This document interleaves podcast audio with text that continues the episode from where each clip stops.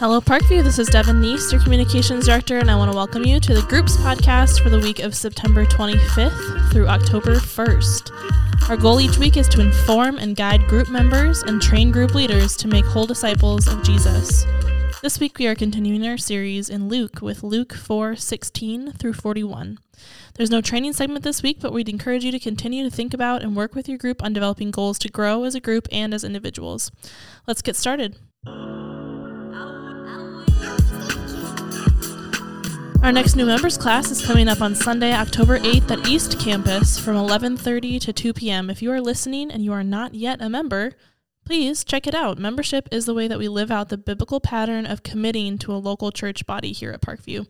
And if you are already a member but have a friend or a group member that is not yet a member, encourage them to register for our class. Lunch will be provided and the class will be taught by our very own Len Brooks, a Parkview elder and our interim East Campus care pastor. You can find the link to register in the show notes. And that's all I have this week for Inform. I'll turn it over to Joella and Thomas for our guide segment. All right, that sound means that we are moving on to be guided and not by me. That's right. I'm joined by special guest Joella Gerber. Say hi. Hello. That's Joella. She has been around Parkview for quite a while and great gal. Um, I discovered that Joella has a wonderful way of teaching us about the Bible. And so uh, she has been working hard on Luke 4, verses 16 through 41. 41 a good chunk. Actually you know it's funny. I just sat down this morning. It's by the way it's early in september well it's middle september so by the time this gets out there it'll be a little later than that. But uh, just talked with will who's going to be preaching from this passage. So i'm a little bit up to date and could i say well versed ha But that's a bible pun but i'm actually not well versed i'm generally versed uh, so joella just a little intro for you Yeah. you uh, if someone's hanging around Parkview, where might they bump into you? Mm-hmm. What are you involved in? Yeah, they would find me serving with the deacon team. Mm. Um, So on Sunday mornings, that can look like communion or see me running around after service, collecting offering or saying hello, welcome in the entryway. Great. Great. Well, uh, I first learned about um, Joella's gifts from uh, the women's retreat last year in Colossians 3. 3 Three, if I remember right. I guess I did. Uh, and just was blessed by that. And so I'm glad that Joella is going to get to serve us in that way here and now. So, um, oh, yeah, I was also going to ask you, Yeah. Joella, you're part of a community group, right? I am, yeah. Great. Who leads it? Um, Mike and Rachel Coble are the leaders in my Oh, they're great. group. They are. They're great. wonderful. Mm-hmm. Oh, wonderful. And does your community group have more dogs or people? Ooh, it's pretty close. Okay. No, we I think we have like four or five dogs. Four or five. Okay. And I met the. Coble's dog. Well, virtually, I met the Coble's dog, yeah, Bonnie, Bonnie. she's super sweet. Seems like a sweetie, hmm a nice Amish dog. Yes. They told me all about her. So, Mhm. Yeah. uh, great. She's new to electricity. okay. I didn't even think about that. Wow. I think they have electric fences, though. Yikes. Oh, ooh. Yeah. So, anyway, uh, well, let's get into it. Luke 4, 14, 16. Take it away. All right. Awesome. So, before we hop too far into our passage, just want to give people a reminder of the two verses right before Luke 16. So, Luke 14, 4, 14, and 15 are um, just a little precursor to Jesus beginning his ministry. Um, it's right after he's tempted, after he was 40 days in the wilderness. And so, as we hop here into 16, we're kind of seeing the beginning of Jesus' public ministry. So let's get started. Verse 16. And he came to Nazareth, where he had been brought up, as was his custom. He went to the synagogue on the Sabbath day and he stood up to read. I'll pause there.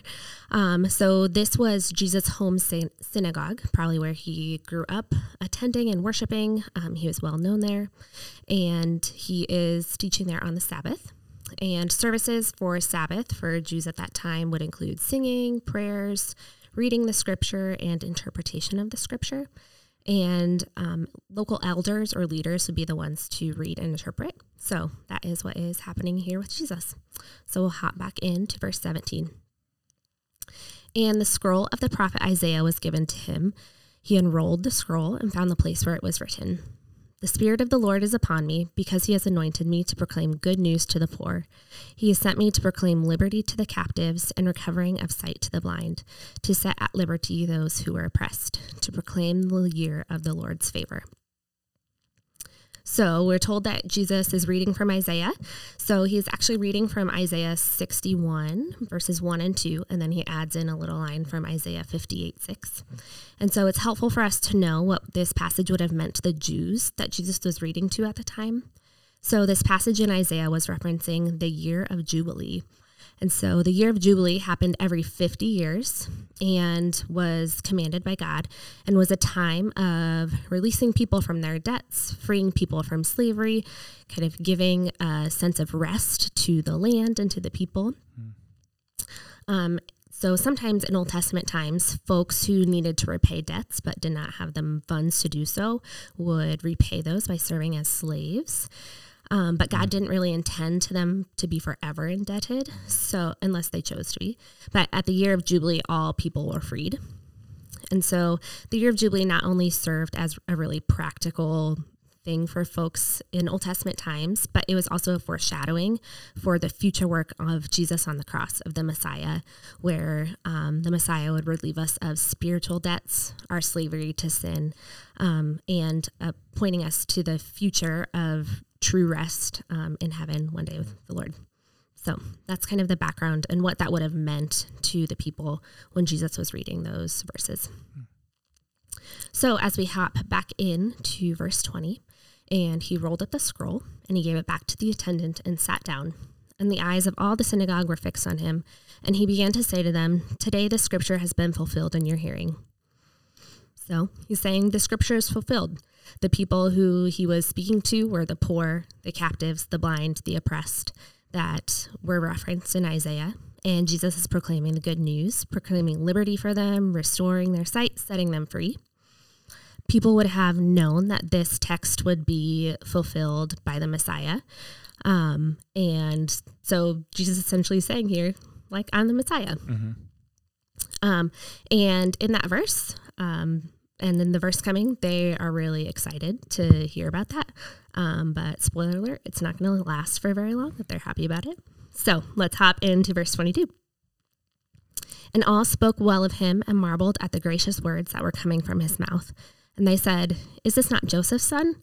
And he said to them, Doubtless you will quote me to this proverb Physician, heal yourself. What we heard you say at Capernaum, do here in your hometown as well. And he said, Truly I say to you, no prophet is acceptable in his hometown. But in truth I tell you, there were many widows in Israel in the days of Elijah, when the heavens were shut up three years and six months, and great famine came over all of the land. And Elijah was sent to none of them, but only to Zarephath in the land of Sidon, to a woman who was a widow. And there were many lepers in Israel at the time of the prophet Elijah, and none of them was cleansed, but only Naaman the Syrian. And when they heard these things, all in the synagogue were filled with wrath. So Jesus here is pointing back to the history of prophets that God had sent to his people, both Elijah and Elisha. Um, and both of them were rejected and ended up getting self sent elsewhere by God to Gentiles even. And Jesus here um, is pointing to them, the people of his hometown, saying, "You also reject me." Um, and they were not thrilled to hear about that. Mm-hmm. Um, and they were not, they would have known that Jesus was saying Elijah and Elisha went to Gentiles. Um, but really, the peop- the Jews really only wanted the good news to be for them and not for the Gentiles. And so, here coming in 29 and 30, they let Jesus know they're not super happy about that. So, verse 29 And they rose up and drove him out of the town and brought him to the brow of the hill on which their town was built, so that they could throw him down the cliff but passing through their midst, he went away. So Jesus was miraculously able to sneak right on out of there, not be harmed. And then we'll move on to verse 20 or 31. And he went down to Capernaum, a city of Galilee, and he was teaching them on the Sabbath, and they were astonished at his teaching, for his word possessed authority. Now, often during this time, teachers would teach whatever they were teaching based on other people's teaching, not their own, or saying it's of their own authority um, partially because it's a lot of responsibility to say it's your own words. Um, but So this was something that was different about Jesus, that he was teaching from his own authority. Verse 33 And in the synagogue there was a man who had the spirit of an unclean demon, and he cried out with a loud voice, Ha! What have you to do with us, Jesus of Nazareth? Have you come to destroy us? I know who you are, the Holy One of God. So this is just a brief reminder that even the demons know knew who Jesus was and really understood he, who he was, but it didn't move them to repentance or heart change. Mm. Um, and we'll see that reflected again later in this chapter. But um, this is just a quick reminder that head knowledge isn't sufficient for heart change. Mm. Verse 35 But Jesus rebuked him, saying, Be silent and come out of him. And when the demon had thrown him down in their midst, he came out of him, having done no harm. So, this is the first of 21 miracles recorded in Luke. So, that's pretty cool. In verse 36, and they were all amazed and said to one another, What is this word? For with authority and power he commands the unclean spirits, and they come out. And reports about him went out into every place in the surrounding region. Jesus' power here over demons was a clear indication of the new kingdom he was ushering in. And here we see um, Jesus setting people free, sort of what we saw from um, what he had read from Isaiah. Moving to verse 38. Um, he arose and left the synagogue and entered Simon's house. This Simon is Simon Peter, who in the next chapter, in chapter five, we'll see um, him called as a fisher of men. Um, now, Simon's mother in law was ill with high fever, and they appealed to him on her behalf. And he stood over her and rebuked the fever, and it left her. And immediately she rose and began to serve them. Here we see Jesus freeing someone else. We see her him free, freeing Simon's mother-in-law from illness. Verse 40 Now the sun was setting. All those who had any who were sick with various diseases brought them to him, and he lays his, laid his hands on every one of them and healed them. So here we see the sunset, Sabbath is over, and so now people can travel again. Um, and we see here that Jesus not only um, laid hands on the sick, which would have been um, a little scandalous because you try not to touch sick people, um, but also that he healed every one of them individually. Um, so we can see Jesus here caring for people. And verse 41 wraps us up. And the demons also came out of many, crying, You are the Son of God. But he rebuked them and would not allow them to speak because they knew he was the Christ. So that's the end of our passage. So when we think of what would be a big idea that is kind of shown to us through this passage, and here we see that the good news of Jesus brings freedom. We see at the beginning of the passage that Jesus proclaims that he's the fulfillment of the year of Jubilee. He's the ultimate forgiver of death, debts, the ultimate bringer of rest, the one who um, heals the sick and the poor and oppressed. And we see some multiple examples here that really he's the one that brings freedom. So, how do we apply that then? Um, one pack podcast I listened to calls this the so what, who cares? Mm-hmm. Like, why does this matter? Um, what should we do from here? How should this impact our lives?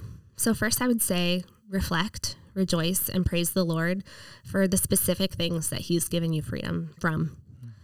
Um, not just sin in general, but what specific sins has He given you freedom from?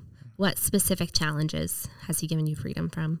Um, how does the good news of Jesus speak into ailments that you've had and and just rejoice praise the Lord for that. Mm. And then a second point of application I would say is to remember that um, because Jesus says that he's the proclaimer of good news, the liberator, the giver of sight, and the freedom giver to the oppressed, we should remember that this is not just good news to the unbeliever, but it's also good news for us as believers as well. So consider areas that you need to believe and apply the good news of the gospel. That freedom over sin means we're not bound to those sins anymore, um, and that through the power of the Holy Spirit in our lives, we can put sin to death. death. Maybe a different way to think about it is this What are you relying on or hoping in to give you freedom other than Jesus? Is it your work, relationship status, politics, your kids' accomplishments? Confess those things ask Jesus to give you freedom from those things. And potentially, this is a good place for in your community group or um, with other trusted people to share with them and ask them to help you remember the good news of the freedom of Jesus.